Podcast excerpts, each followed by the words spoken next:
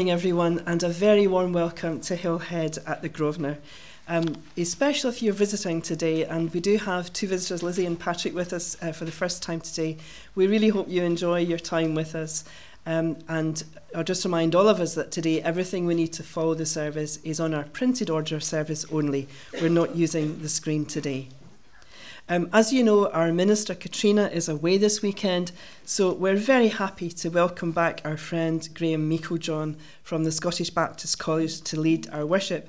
And um, Graham, I think I'll just announce that since uh, Graham was last with us, he's been awarded his PhD, and we know how much hard work that reflects. So we just want to say congratulations, Graham, on that.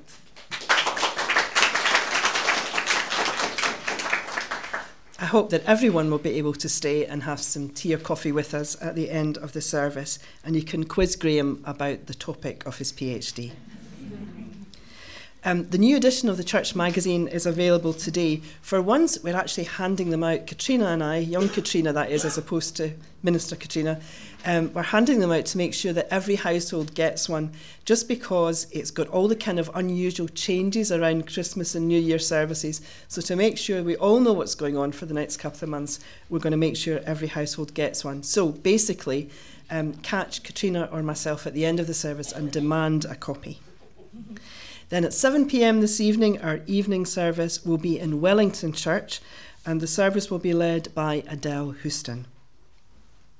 Then just note that this Tuesday evening at 6 pm in Glasgow University Chapel, there will be the annual service for the survivors of gender based violence and for those who support them. The service will be led by the Reverend Kathy Galloway and the Reverend Liz Johnson Blythe and it will mark the beginning of the 16 Days of Action Against Gender Based Violence, which is the annual international campaign supported by the United Nations. So, whether you yourself are a survivor or you simply want to stand with those who are, you are very welcome to attend the service at 6 pm this Tuesday in the University Chapel. Next Sunday at 11am, Katrina will be back here leading morning worship for the first Sunday in Advent. And during that service, we will welcome Leslie and Alistair into the membership of our church. Katrina will also be leading evening worship next Sunday at 7 pm in Kelvinside Hillhead Church. These are all our notices. Thank you, Graham. Good morning. It's really good to be here with you this morning. And as a, as a call to worship, as a way to get our minds focused, I wanted to read from the Psalms, from Psalm 24 specifically.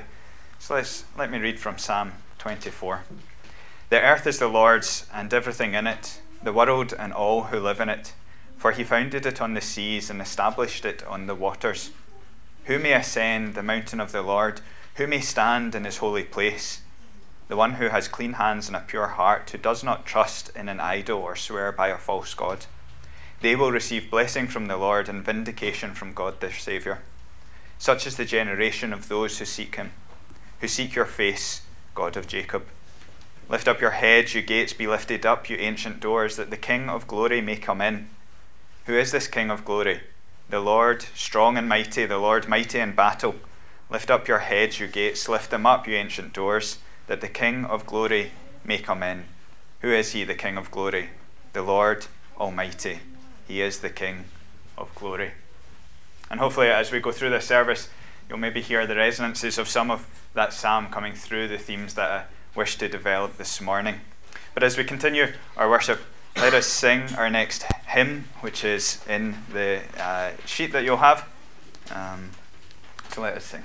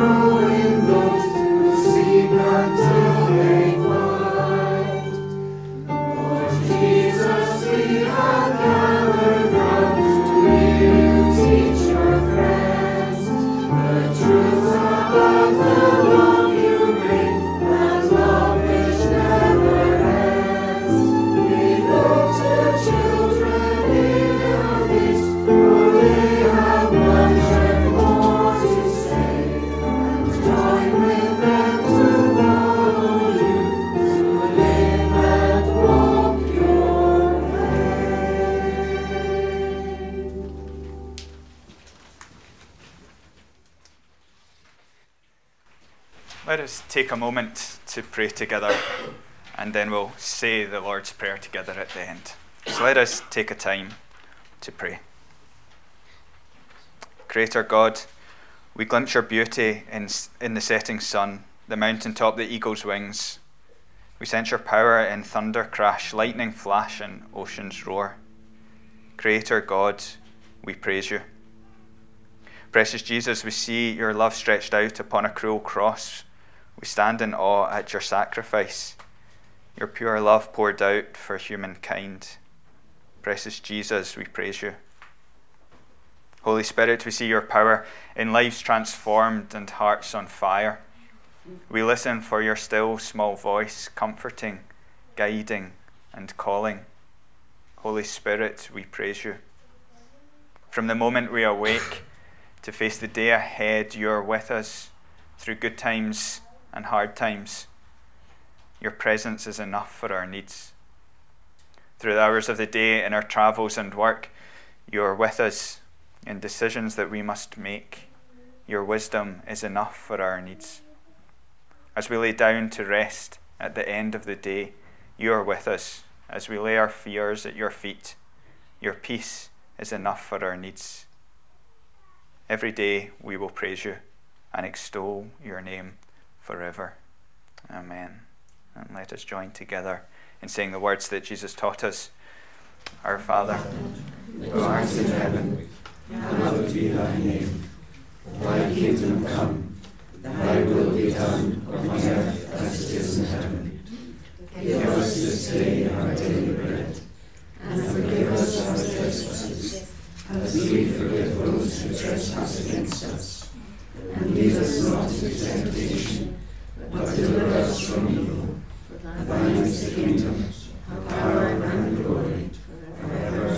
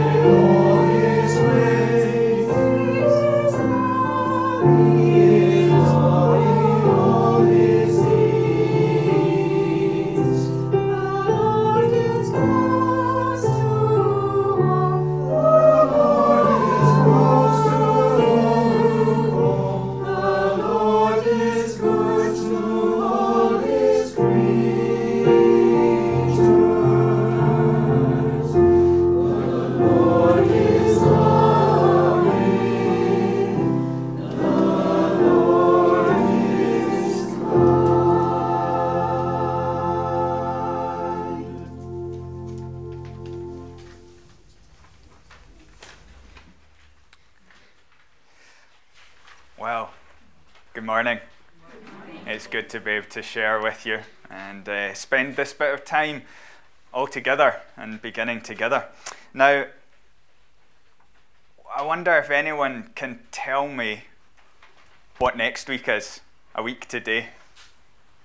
Any ideas?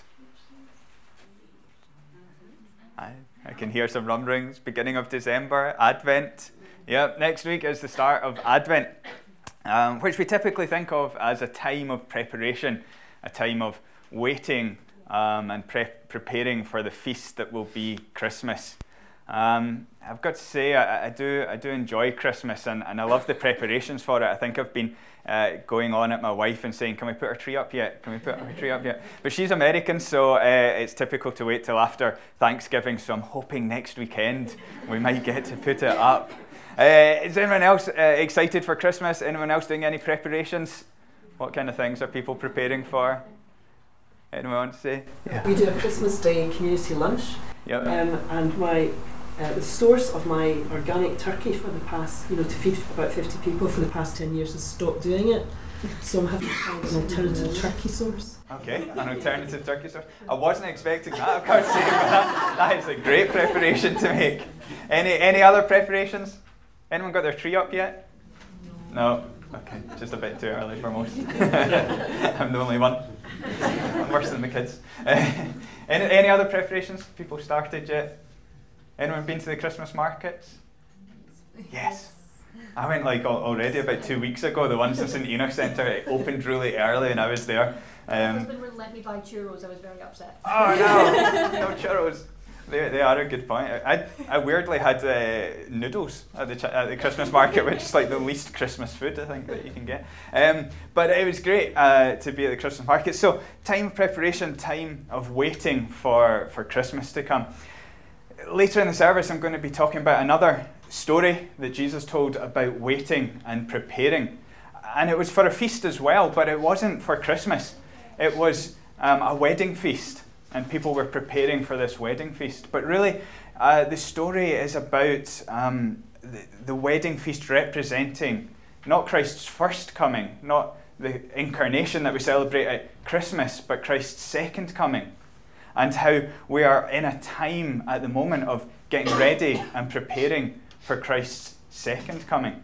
And so I kind of thought that it would be good today to think as we move into a time of Advent, as we move into a time of preparing and getting ready, that that helps us to think again that every day we're actually living in a time of getting ready and preparing, not to celebrate Christ's first coming, but being ready to be invited to the banquet that Jesus is inviting us to for his second coming.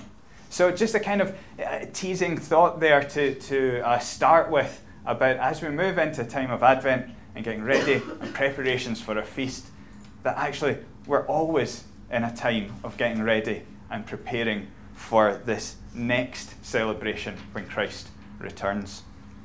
So, hopefully, I'll develop a bit of that later on. But as we think more about that, uh, let us sing our next song, which is One More Step Along the World I Go. Let us sing together.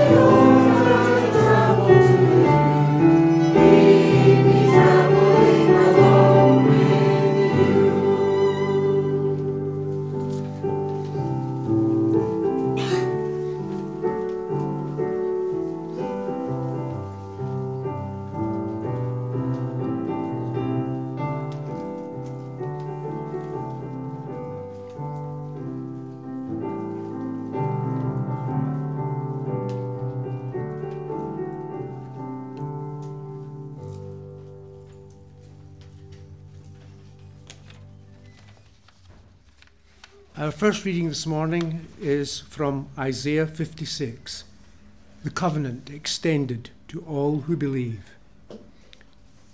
Thus says the Lord Maintain justice and do what is right, for soon my salvation will come and my del- deliverance will be revealed. Happy is the mortal who does this, the one who holds it fast, who keeps the Sabbath, not profaning it and refrains from doing any evil. Do not let the foreigner say to the Lord, The Lord will surely separate me from his people. And do not let the eunuch say, I'm just a dry tree. For thus says the Lord to the eunuchs to, who keep my Sabbaths, who choose the things that please me, and hold fast my co- covenant. I will give in my house within these walls a monument and a name better than sons and daughters. I will give them an everlasting name that shall not be cut off. And the foreigners who join themselves to the Lord, to minister to him, to love the name of the Lord, to be his servants, all who keep the Sabbath, and do not profane it, and hold it fast, my, my covenant, these I will bring to my holy mountain, and make them joyful in my house of prayer. Their burnt offerings and their sacrifices will be accepted at my altar. For my house shall be called a house of prayer for all peoples. Thus says the Lord God, who gathers the outcasts of Israel. I will gather others to them besides those already gathered. Our second reading is Who is the greatest?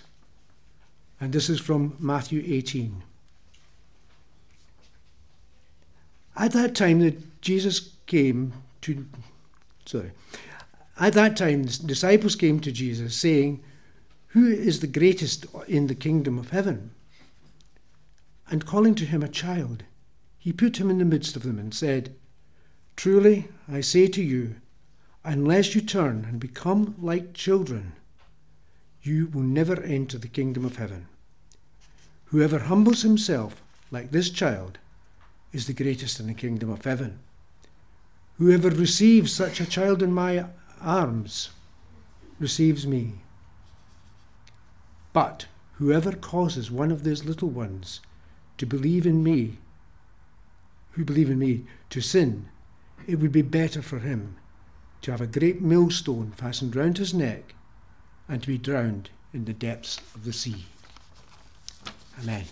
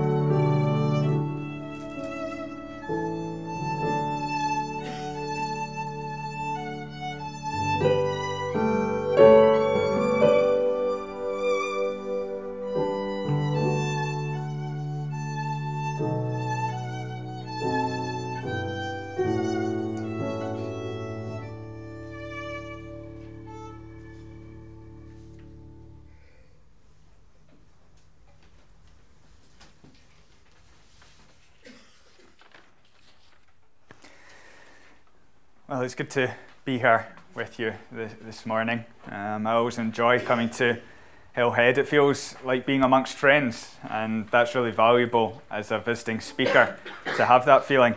I, I was reflecting a little bit about, upon speaking a couple of weeks ago at my own church, and the, the topic that I'd been given was hospitality and exclusion. And within that uh, time, I was thinking about some groups that are marginalized from church or commonly marginalized from church. And you can imagine that it's a sensitive topic and in some way a, a controversial topic at times.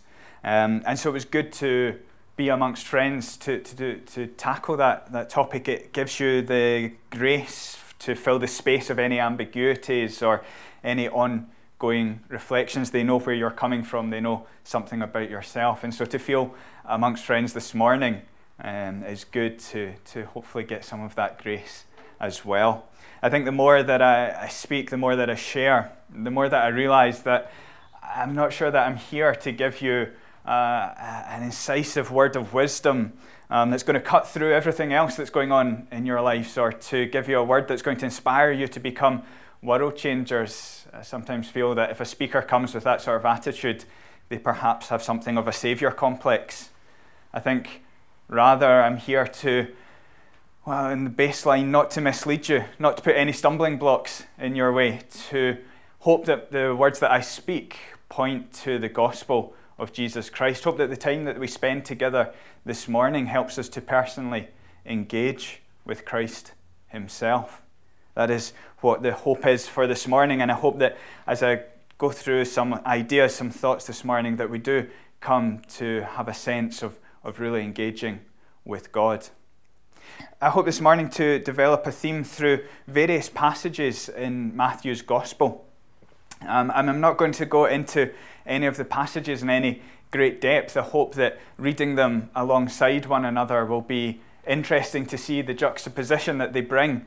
Um, and then I hope to engage with that passage from Isaiah to show that it's not just a theme from Matthew's gospel, but I think a theme of the whole Bible story. And so hopefully that will help us to come to a place of engagement with God. The first passage that I want to think about is the passage that we read from Matthew 18.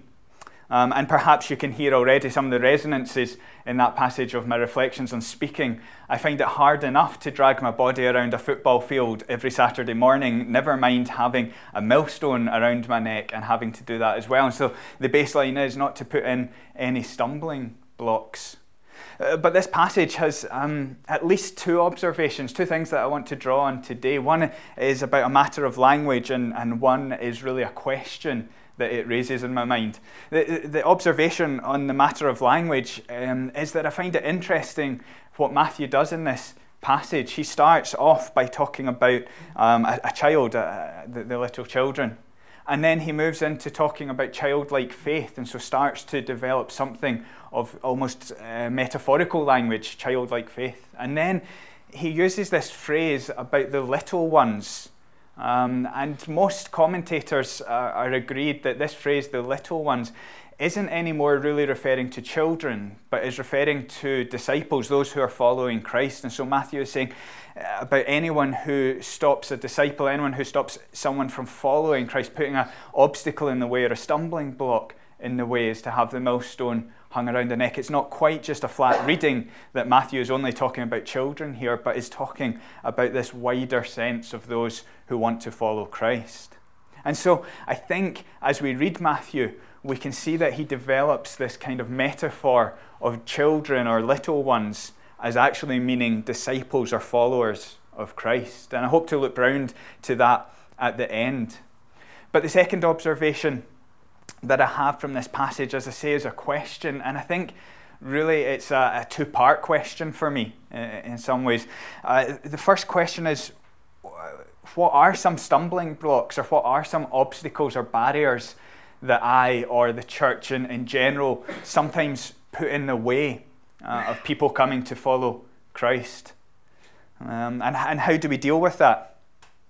I'm not going to totally answer that question this morning, but that's, that's the question that's in my mind. And the, and the second part to that question uh, then also comes well, if we're to have this sense of radical welcome, that we're to remove all barriers, how do we not stop Christianity being kind of a free for all and, and, anything goes type of uh, religion where it doesn't matter um, what you do because we've got this sense of radical welcome? How do we keep some kind of definition of saying this is what it is to follow Christ? And to me, these questions are kind of intention. How do we have this radical welcome? But how do we not slip into an anything goes free for all? And I think that this tension, these questions, are probably at the heart of a lot of our discussion and debates within the church. We want to be radically open and radically welcoming, but at the same time, we also want to say, but this is what it is to follow Christ. So, how do we deal with this tension? So, that's the, the kind of tension that I'm dealing with this morning. That's the, the, the question that I want to look at. Well, the second passage in Matthew comes from Matthew 25. And it's the passage that I referred to in our starting together time.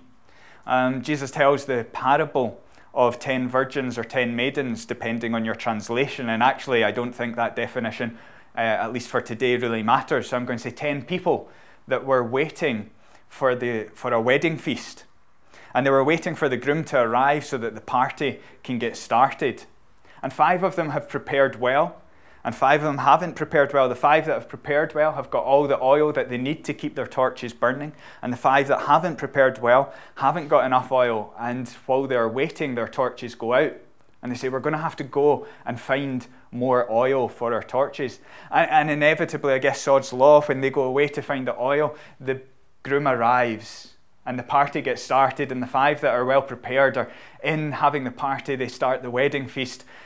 And then the five who turn up later, having found more oil, come to the wedding feast and they find a barrier in the way. They find a closed door and they knock on the door and they hear what I think are probably some of the most sobering words in the whole of the New Testament.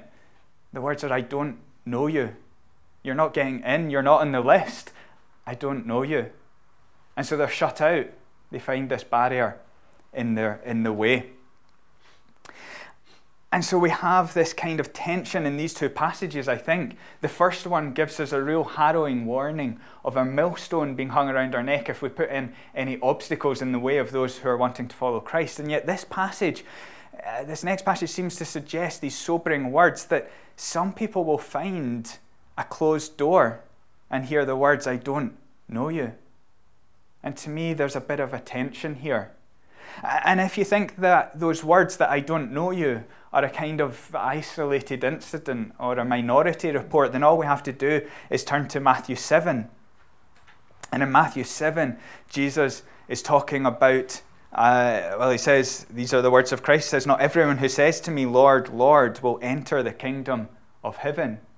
And at the end of the section, he says, Then I will tell them plainly, I never knew you. Away from me, you evildoers. So it's not just an isolated incident. And I think this passage in Matthew 7 in some ways confuses the issue a little bit more, but also starts to bring us to a resolution of this tension that we find. In, in this verse in Matthew 7, eh, people, I have to say, not everyone will enter the kingdom of God. People come up to Jesus and say, But look, we've, we've healed in your name, we've driven out demons in your name. Um, We've prophesied in your name. And yet Jesus still turns to them and says, I don't know you. Away from me. And I think this confuses this issue because you think, you think, well, surely these people were following Jesus. They were doing things in Jesus' name. And yet it doesn't seem to be enough for them to be doing these things to enter the kingdom of heaven. And I think it's here that Jesus gives us a bit of an insight of how we can resolve this tension. He says, only those who do the will of my Father will enter the kingdom of heaven. And perhaps your initial reaction is, well, surely healing people in Jesus' name and prophesying in Jesus' name and driving out demons in Jesus' name, surely these are the things that are the will of, our, of his Father. But I think sometimes activity, or at least our idea of what we think we should be doing, supplants what actually is God's will that we take it on ourselves to decide what God's will is rather than actually trying to figure trying to know what God's will is. I think the only way that we can know the will of the Father is if we're reconciled to the Father through the Son by the Holy Spirit. In some ways, we can only discern the mind of Christ if we're part of the body of Christ. To do the things of God means that we need to be connected to God. Not just do the things that we think we should be doing, or not just fill our lives with activity that seems good, but to actually establish a connection with God.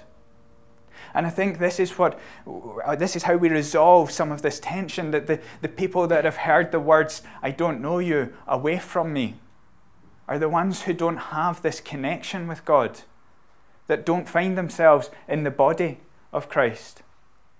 And yet, we shouldn't be putting a stumbling block, an obstacle in the way for people finding their way into the body of Christ. We shouldn't be adding anything extra that we think is important. That it doesn't matter who you are or what you've done, but we shouldn't be putting any barrier in the way for those who are coming into the body of Christ. And so I think we start to see the resolution to this tension by by basing ourselves in being connected to God. And I think this is where our passage in Isaiah 56 becomes really interesting. The passage in Isaiah 56 is really referring to laws that were found in Deuteronomy. And in Deuteronomy, um, we're told that foreigners and eunuchs weren't allowed to be part of the nation of Israel, that they weren't allowed to be part of God's holy people, that they were shut out, kept on the outside, they weren't allowed into the holy temple. And so that's what Deuteronomy says. But here in, in Isaiah 56, we start to hear something of God's heart. He says, To the eunuchs who keep my Sabbaths, who choose what pleases me, who hold fast to my covenant, to them I will give within my temple and its walls a memorial and a name better than sons and daughter, sons and daughters. And he says, And to foreigners who bind themselves to the Lord, to minister to him, to love the name of the Lord, and to be his servants, all who keep the Sabbath without desecrating it, and who hold fast to my covenant, those I will bring to my holy mountain and give them joy in my house of prayer. And we have this almost flip from Deuteronomy to Isaiah to saying it's about those who hold fast to my covenant and bind themselves to me. They will find a place in my holy spaces, on my holy mountain, in my temple. And so, where Deuteronomy was keeping them on the, outs- on the outside, Isaiah now says, No, it's those who have a connection to God, who bind themselves to God. Those are the ones that will find spaces, places within my holy places in Israel. And so it seems to be again that it's not just a, theme of Matthew, but this is a biblical theme that it's less about who you are or what you've done, but it's about having a connection to God being found in the body of Christ, that connection to who God is, that's what matters when it comes to entering God's holy places or entering God's kingdom. In a final passage in Matthew 19, we find quite an interesting juxtaposition of ideas. Jesus is talking about divorce. And right at the end of this section on divorce, Jesus has these words. He says, Jesus replied, Not everyone can accept this word, but only those to whom it has been given. For there are eunuchs who were born that way, and there are eunuchs who have been made eunuchs by others, and there are those who choose to live like eunuchs for the sake of the kingdom. The one who can accept this should accept it. And I think it's interesting in light of what we've heard in Isaiah to find this passage kind of nestled away in Matthew 19. And I think actually these verses in Matthew 19 are quite pivotal for our understanding of this area of the gospel because it seems to indicate that people are, can be born a certain way. It seems that some people can be shaped and formed in a certain way by the society or the culture around them, and some people can choose to live a certain way, and yet it doesn't seem to matter when Jesus is talking about being about entering the kingdom of heaven. What he's saying is it's about the connection to God that matters. It doesn't matter who you are, what you've chosen, or what you do. It's about how you are connected to God. It's about our being reconciled to the Father through the Son in the Holy Spirit that really matters. And I think this starts, as I say, to resolve this tension between finding a barrier and putting obstacles in the way. That if we root it in people being connected to God, then we shouldn't put any barriers or obstacles in the way of those who are genuinely seeking to be part of the body of Christ. But for those who are disconnected from God, they might think they're doing the right things, they might be doing good things but if they're not connected to God, we run the risk of hearing the words, I don't know you, away from me. I can't help but thinking that the writer of Matthew, in Matthew 19, he's just said this about eunuchs and about divorce, and then he moves into another section, which is about little children again. He says, Then people brought little children to Jesus for him to place his hands on and them and pray for them. But the disciples rebuked them. Jesus said, Let the little children come to me, and do not hinder them, for the kingdom of heaven belongs to such as these. When he had placed his hands on them, he went from there. I can't help but think that the writer of Matthew is implicitly using this metaphor again about children and disciples, genuine followers of Christ. And the disciples kept them away, and Jesus said, No, let them come to me. Having just spoken about eunuchs and about knowing the background in Deuteronomy and Isaiah, and now into the New Testament, and Jesus says, No, let them come to me. I can't help but think that this was Jesus once again saying, No, let those who are genuinely wanting to follow me, no matter who they are, no matter what they've done, come to me, be part of the body of Christ. And of course, if we look on into the story of the Bible, we get to Acts and recognize that one of the first converts to Christianity post Pentecost was an Ethiopian eunuch, both a foreigner and a eunuch, the exact categories that both Deuteronomy had kept out, but from the time of Isaiah had been welcomed in. And again, I can't help but thinking that is significant for us. Combined with this idea in Matthew 19 that some choose it, some are born that way, and some are made that way, that Jesus is actually saying that doesn't matter. What matters is that we're connected to God. Now, I haven't worked out what all the implications of this means in practice because I think it's quite a challenging word, and I know there are some things still to be wrestled with about how we both welcome people in, but also say this is what it looks like to follow Christ. But as we move into the time of Advent, and as I thought about in our starting together, we use Advent to celebrate the first coming of Christ, and we do so usually by having a feast, by having a, some kind of celebration. But I think we need to keep in mind that we have this coming feast, this eschatological banquet, this uh, banquet that Christ has invited us all to at the end of time, at the fulfillment of the kingdom, that everyone is invited to. I think we need to remember that we are in a time preparing for that. That we do have to invite people to that banquet, not put any obstacles in the way. And I think as we move through Advent, we should use the time to consider what that looks like, how we are preparing well, how are we getting ready for that, how are we welcoming people into a time where we're getting ready for this banquet. As I say, that's quite challenging. There's lots still to be worked out in light of what I'm saying this morning, but I hope reading these passages together has given almost a whistle stop tour through some of what Matthew says, but linking it to this wider theme. And I hope that we'll be able to take that on board this week, reflect on it, think about it, think about this tension of welcoming people in, but also defining what it is to be connected to God. Let's take time to reflect on that as we sing a hymn of response.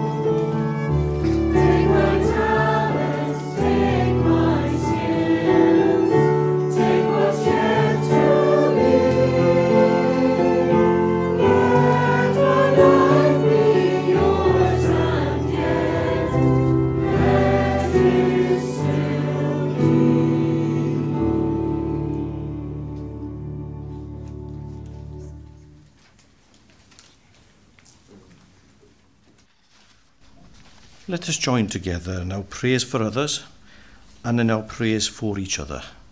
Let us pray. The Lord is loving, the Lord is kind, the Lord is good to all his people. Heavenly Father, God of the little people, we bring into your care the most vulnerable in our society. We pray for those who have been forgotten by our society, left behind by the economic advantages that most of us enjoy. We bring into your care those struggling with the effects of addiction or the consequences of serious or chronic physical or mental ill health. We pray that you will use us to show them your love and your grace and grant them the peace of Christ. Heavenly Father, God of the little people, we bring into your care the most vulnerable in our global communities. We pray for those who are suffering from the consequences of environmental disasters, often brought about by climate changes. We pray for those who are suffering, often as innocent bystanders, from the consequences of armed conflict, corrupt governments, dictatorships. We bring to you those forced to abandon their homes and their families, to seek refuge and safety, which is often denied them. We pray that you use us to show them your love and your grace and grant them the peace of Christ. Heavenly Father, God of all ages, we bring into your care all those within our own worshipping church community. We pray for our young people that they might be nurtured and grow within the love of our church community. We pray for our older people with the challenges and frustrations of the aging process. And Heavenly Father, we bring to you everyone in our church community, young, old, and all ages, each with their own concerns known only to you. We pray that you will use us to share with each other your love, your grace, and grant us the peace of Christ. And from our own church community, we are asked to specifically remember today from our prayer diary Fiona and Donny, Barbara and Ken. We pray for your blessings on them and all within our worshipping community. Heavenly Father, God of everyone, we bring to you your creation and forgive us for failing as custodians of your gifts. God of everyone, we bring to you today St Andrew's Baptist Church, giving thanks for the church fellowship there and the new pastor, Abi Ungunga. We pray that they will be a beacon of light in their local community and for their ministry amongst the student population of St Andrews. Heavenly Father, God of everyone, we bring to you your world and all its peoples giving thanks that you love and your grace are here for everyone, granting us the peace of Christ through Jesus Christ our Lord. The Lord is loving, the Lord is kind, the Lord is good to all his people. Amen.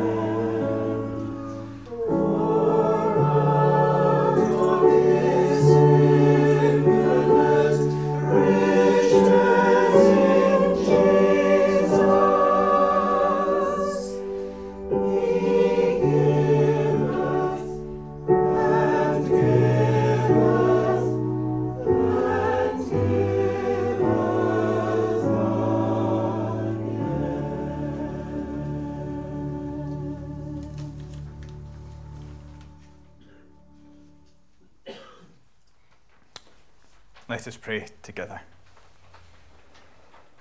God of all blessings, source of all life, giver of all grace, as we bring our gifts to you, we thank you for the gift of life, for the breath that sustains life, for the food of this earth that nurtures life, for the love of family and friends without which there would be no life.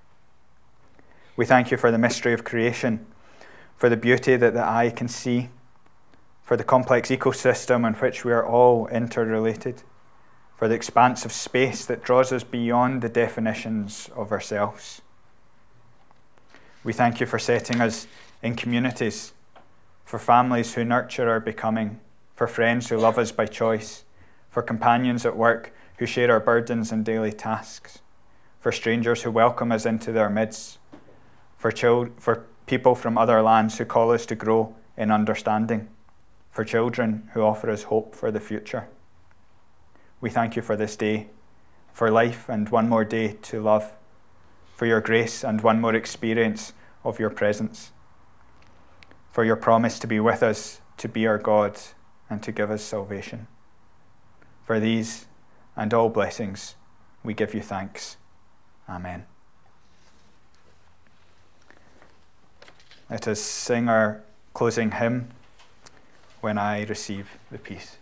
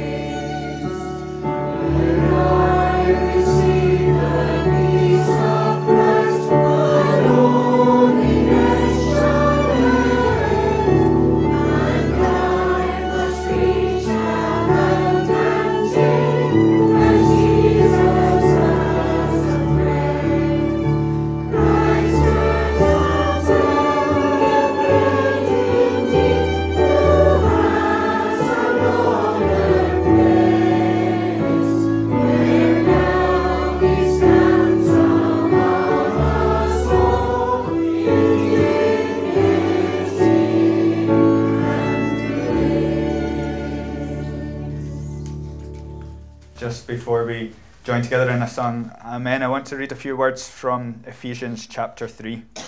It's a prayer for the Ephesians, but I think it's equally applicable for us today. For this reason, I kneel before the Father, from whom every Father and on heaven and on earth derives its name. I pray that out of his glorious riches he may strengthen you with power through his Spirit in your inner being, so that Christ may dwell in your hearts through faith. And I pray that you, being rooted and established in love, may have power together with all the Lord's holy people to grasp how wide and long and high and deep is the love of Christ, and to know this love that surpasses knowledge, that you may be filled to the measure of all the fullness of God. Now, to him who is able to do immeasurably more than all we ask or imagine, according to his power that is at work within us, to him be glory in the church and in Christ Jesus throughout all generations, forever and ever. Amen.